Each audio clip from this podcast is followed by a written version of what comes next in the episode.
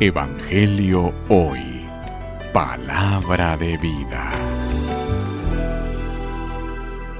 Lectura del Santo Evangelio según San Marcos. Gloria a ti, Señor.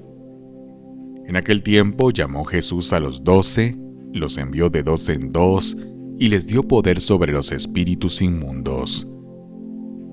Les mandó que no llevaran nada para el camino, ni pan, ni mochila, ni dinero en el cinto, sino únicamente un bastón, sandalias y una sola túnica. Y les dijo, Cuando entren en una casa quédense en ella hasta que se vayan de ese lugar.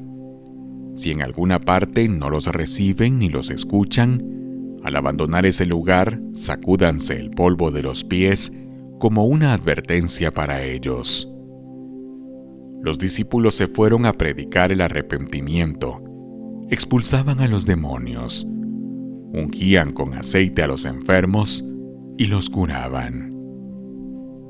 Palabra del Señor. Gloria a ti, Señor Jesús. Evangelio hoy. Palabra de vida.